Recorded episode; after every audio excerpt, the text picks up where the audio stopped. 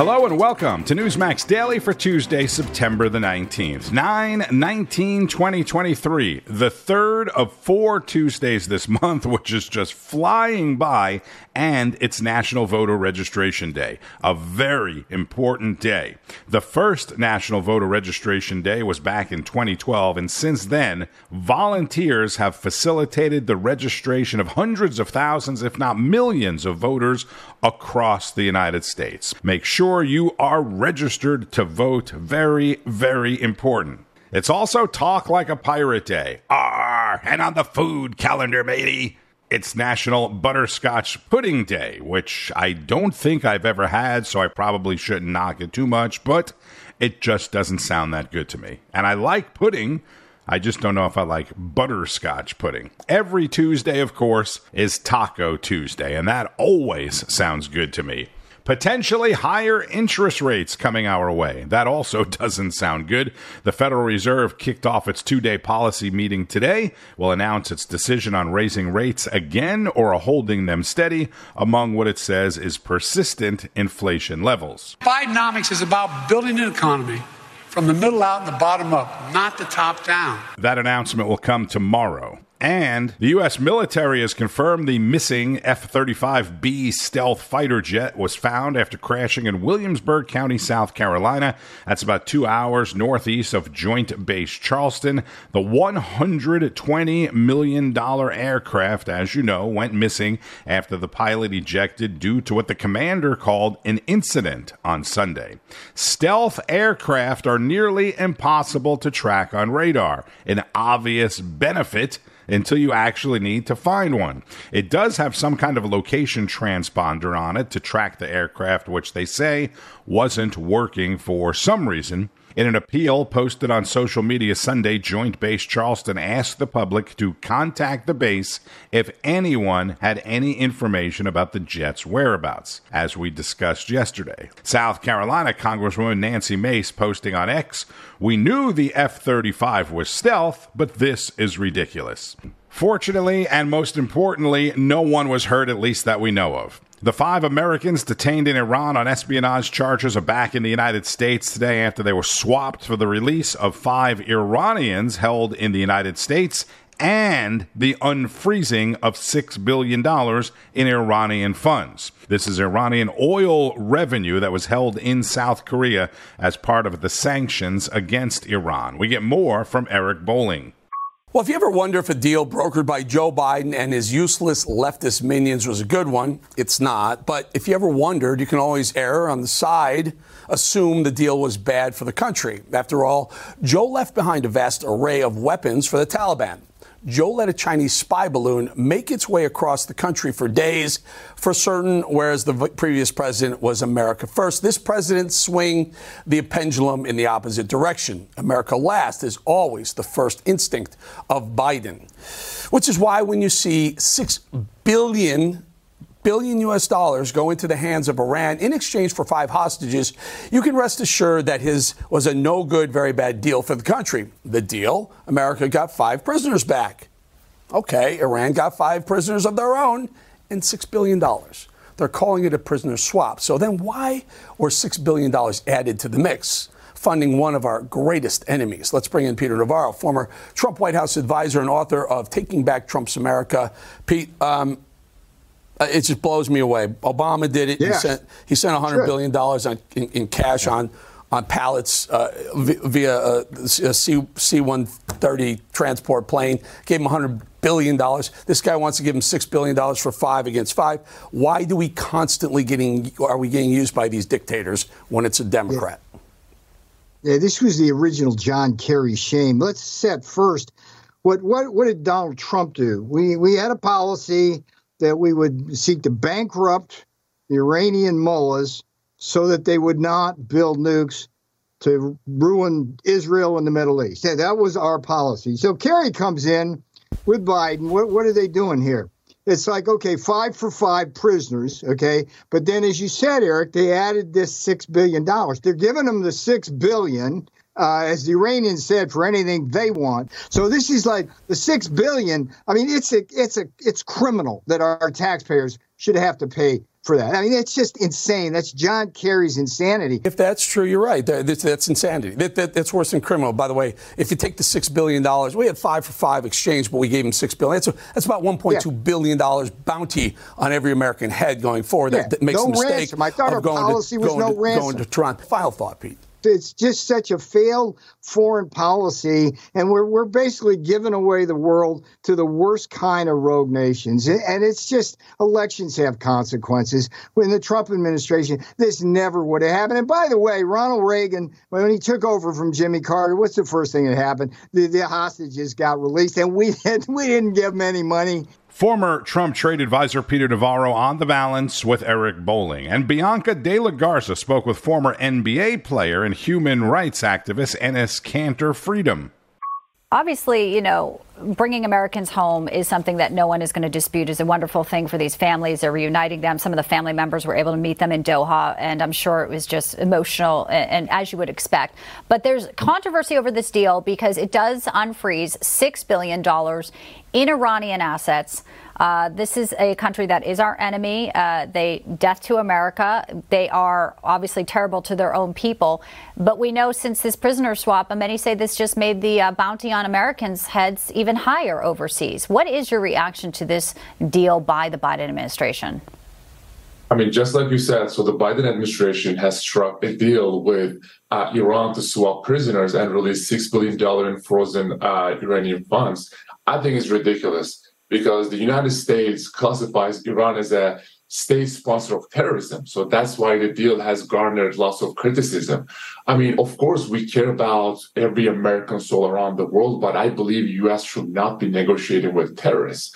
You know, releasing the funds will only feed Tehran's appetite to keep taking more and more hostages. And they will spend that money funding terrorist attacks against Americans and, and our allies. So this will only greenlight Iran's illicit actions and encourage further hostage diplomacy. And also, the only ones is going to benefit from the $6 billion are Khamenei and the IRGC. So for the Iranian people, it will only bring more oppressions, more arrests, more torture, and more executions. More arrests, more torture, more executions. That's former NBA player Enes Kanter Freedom, who was born in Turkey. He recently adopted the last name Freedom, saying he wanted freedom to literally be a part of his identity as he becomes an American citizen. After becoming a vocal critic of Turkey and China, and even criticized the NBA for its alliance to China, the Biden administration says the money, the $6 billion, is only going to be used for humanitarian purposes. And as I said last week, who is going to oversee that and how are they going to oversee see it. I think all Americans, America, the citizens, we should get a we should get a report detailing where and how the money's being spent. Meanwhile, world leaders, including President Biden, are gathered in New York today for the fall session of the UN General Assembly. The president believes that the companies must go further, as, as you just mentioned, to ensure that record profits mean a record uh, contract. That's White House spokesperson Karine Jean Pierre at yesterday's White House press briefing asked about the United Auto Workers strike. Former President Donald Trump will be going to the battleground state of Michigan next week to meet with striking auto workers instead of participating in the second Republican presidential debate, which he would likely not have participated in anyway, but now he has a really good excuse as he maintains his huge lead over the rest of the pack. Trump's visit to Michigan is also apparently going to include a primetime speech. That is according to a person familiar with the plans who spoke with the Associated Press. The second GOP presidential primary debate is slated for next Wednesday. That's September 27th at the Ronald Reagan Institute in Simi Valley, California and the front runner Donald Trump will not be there. UAW, that's the United Auto Workers Union, regional director Dave Green also spoke with the Associated Press saying that the former president's actions during his time in office give him zero credibility with the organized labor or with organized labor, I should say, and that he doesn't see any way the UAW would endorse Trump. It'll be interesting, though, to see how Trump is received by the people, the workers, when he gets there. For more on Trump 2024, we go to Greg Kelly. like him or not, and I think we like him around here, right? But even for the detractors out there, they can't deny it. The people who know politics know that President Trump is on fire. He is doing spectacularly well against really impossible obstacles, seemingly impossible, but not for him. The latest in the polls number one, in their wildest dreams, could they ever have envisioned this with their indictment scheme, right? One indictment, two indictment, three, four dominating the Republican side, and the general election campaign hasn't really started, and that he's beating Biden. Yeah, not by a lot, but when you consider the entire media establishment, cultural establishment, legal establishment against him, and he's performing like this, why? Now, why is he doing so well? He's Trump, number one, but number two, he is practiced and ready. He has been performing at a very high level in the 2016 cycle, in the 2020 cycle, and now in 2024. Media interviews, friendly interviews, hostile interviews, going to CNN, town halls, all that kind of stuff. You know, you sharpen yourself when you get tested, and he's tested a lot. Uh, let's see, in the rallies, out there all the time, meeting with the people, seeing them, seeing them react, seeing what's on their mind, gauging, testing. It all works. And this doesn't get enough attention. His staff, Jason Miller, his senior, I think he's the actual campaign chief. In 2024, he's there. In 2020, it was the same guy, Jason Miller, all the way back to 2016. It's not only him, but a lot of other people have been around the entire time. He knows them, he trusts them. They have also gotten better. They have, you know, you screw up initially and then you realize, okay, we're not going to do that again. They have gotten better and better and better. Joe Biden, number one, he's never really been tested as far as, well, in recent history, he hasn't been tested. The 2020 campaign, safe in the basement, can't go outside or else you'll spread COVID and all that stuff, right? The silly circles. And who's on his team? I bet you Joe doesn't know the name of his own campaign manager. Is somebody named Julie Chavez Rodriguez. Okay? Where was she four years ago? She was a political director for the Kamala Harris campaign. Not the not when she was running for vice president, when she was running for president, you know, the campaign that got zero percent, zero, and had to drop out pretty much in political disgrace. Greg Kelly, host of Greg Kelly Reports weeknights at 9 o'clock Eastern, and Wake Up America spoke with Wyoming Representative Harriet Hageman, a member of the Judiciary Committee, about the Biden impeachment inquiry. We appreciate you being with us this morning. And I want to catch everybody up on a statement you released after McCarthy announced the inquiry just last week. You said, quote, that an impeachment inquiry is a serious undertaking and there are serious reasons for doing this. As a member of Judiciary, I look forward to being heavily involved throughout the process. You are somebody who will be um, very involved in anything that happens moving forward. Where do you think this leads? Well, I think that we need to follow the facts, and I don't want to jump ahead of anything. But the reality is, is that there is a lot of information and evidence that has come forward related to how Hunter Biden has not only compromised his father, but has compromised the best interests of the United States of America. You know, and it's something that I've said is that it's one thing to be a nepo baby and maybe get a job uh, because of who your mom or dad are in a mid-level law firm somewhere.